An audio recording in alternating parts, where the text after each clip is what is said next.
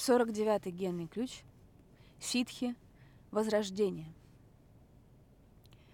49-е ситхи представляет огромный скачок сознания, потому что вызывает состояние мистического разрыва. Сдвиг в перспективе от 49-й тени до 49-го дара очень велик. Но сдвиг от 49-го дара до 49-й ситхи подобен переходу в гиперпространство. Энергетическая конфигурация нашей ДНК, позволяющая людям убивать, фактически несет стимул, порождающий нашу полную свободу.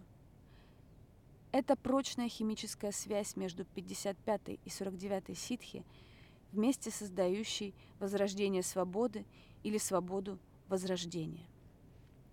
Эти генные ключи соединены вместе в кадоновой группе, известной как «Кольцо бури». 49-я ситхи восстановит наш мир после того, как 49-й дар его демонтирует. Чтобы понять, как это работает, нужно увидеть ограничения, присущие состоянию сознания дара. 49-й дар революции все еще склонен двигаться по кругу. Как только мы избавимся от вибраций страха, наш мир действительно станет другим. Он улучшится так значительно и так быстро, что ошеломит само время. Но в вашей ДНК кроется еще одна тайна. Ее семя уже внутри вас. Секрет заключается в выражении «мистический разрыв». Революции, по сути своего названия, всегда поддерживают цикличность после наступившего изменения в сознании человечества приспособится к новому паттерну и полностью новому циклу. Уже начавшаяся генетическая фильтрация продлится в течение многих поколений. Чтобы новая мутация захватила человечество, необходим очень сложный процесс. Научно доказано, что некоторые гены оказывают вполне определенный эффект на наше поведение или фенотип. Такие гены называются пенетратными, Поскольку повторяемость, пенетратность мутаций в кадонах 49 и 55 ситхи возрастает, будут резко меняться поведенческие паттерны человека. Распространение мутаций на, на весь генный пул одного вида ограничивается многими факторами, например, наличием рецессивных генов, значительно замедляющих это распространение. Это наводит мы на мысль о том, что очень маловероятно распространение подобной мутации на все человечество. Скорее всего, она разделит людей как биологический вид. Чтобы провести аналогию, полезно представить, каким 40 тысяч лет назад был мир, населенный двумя совершенно разными ветвями гоминидов – неандертальцами и кроманьонцами. Кроманьонцы были самой ранней из известных ветвей Homo sapiens – тогда как неандертальцы представляли собой намного более древнюю линию гоминидов, живших 350 тысяч лет назад. По неизвестным причинам неандертальцы вымерли. 49-я ситхи таит в себе архетип, похоже, являющийся частью всей человеческой эволюции – возрождение. Другими словами, время от времени в цепи эволюции новый вид рождается из старого – палеоантропологии это известно как теория Евы или гипотеза единого происхождения. Однако, несмотря на происхождение, новый вид, подобно мифическому фениксу, не имеет ничего общего со своими предками. Он возникает из генетического материала предыдущих видов и принимает совершенно новое направление. Это сущность 49-й ситхи и значение выражения мистический разрыв. Революции движутся по кругу. На определенном уровне частоты, но эволюция — это спираль, требующая внезапных скачков. В такие времена революция уступает возрождению. Мы видели, что 49-й дар плотно связан с социально-политической инфраструктурой нашей цивилизации. 49-я ситхи добавляет к этому некоторые инсайты – Первый инсайт – то, что мир в его нынешней форме не может быть исправлен, независимо от того, насколько глубокой или далеко идущей может быть революция. Сама основа современного общества, созданная биологическим видом, всегда принимавшим решения, основанные на страхе. В этом смысле вся цивилизация испорчена до самой сердцевины. Единственный способ создания нового будущего – это начать все с нуля.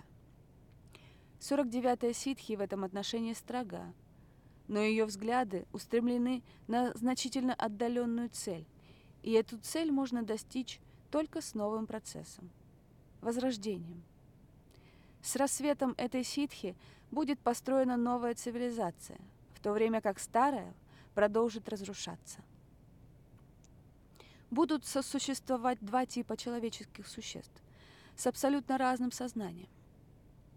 Старый генетический фрактал человечества будет все, все еще жить в страхе, скорее всего, в страхе происходящих вокруг них перемен. Человек может увидеть раннюю форму этого паттерна, уже встречающуюся в мире. Если все это действительно так, вы можете задаться вопросом, что мы, как люди, делаем? Если такое возрождение действительно на пороге свершения, и будущее уже генетически предопределено коллективным эволюционным стремлением, тогда имеет ли значение, что делает каждый из нас?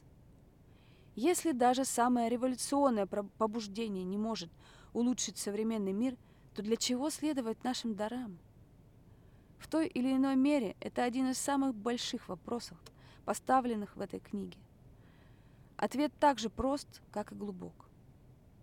Этот эволюционный прыжок к совершенно новому способу функционирования зависит от того, как следуем мы своим дарам.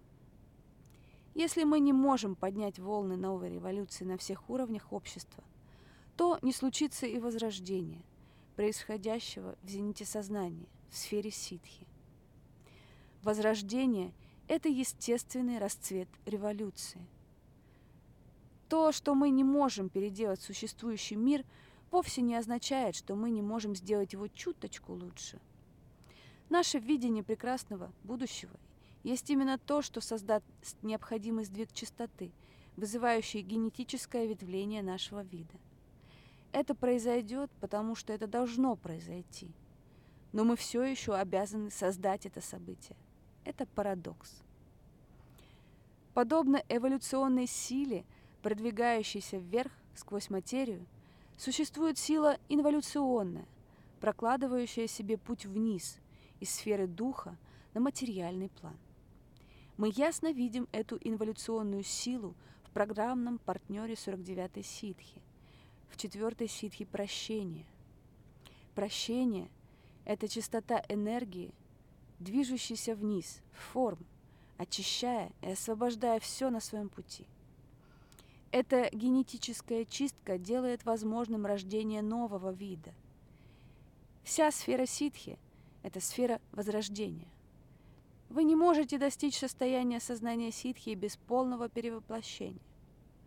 Каждый человек, когда-либо достигающий, достигавший истинного просветления, испытывал такое возрождение. Состояние ситхи требует как мистического, так и генетического разрыва со старым – Поэтому люди, достигшие такого состояния, всегда имеют генетические аномалии с точки зрения текущей стадии эволюции.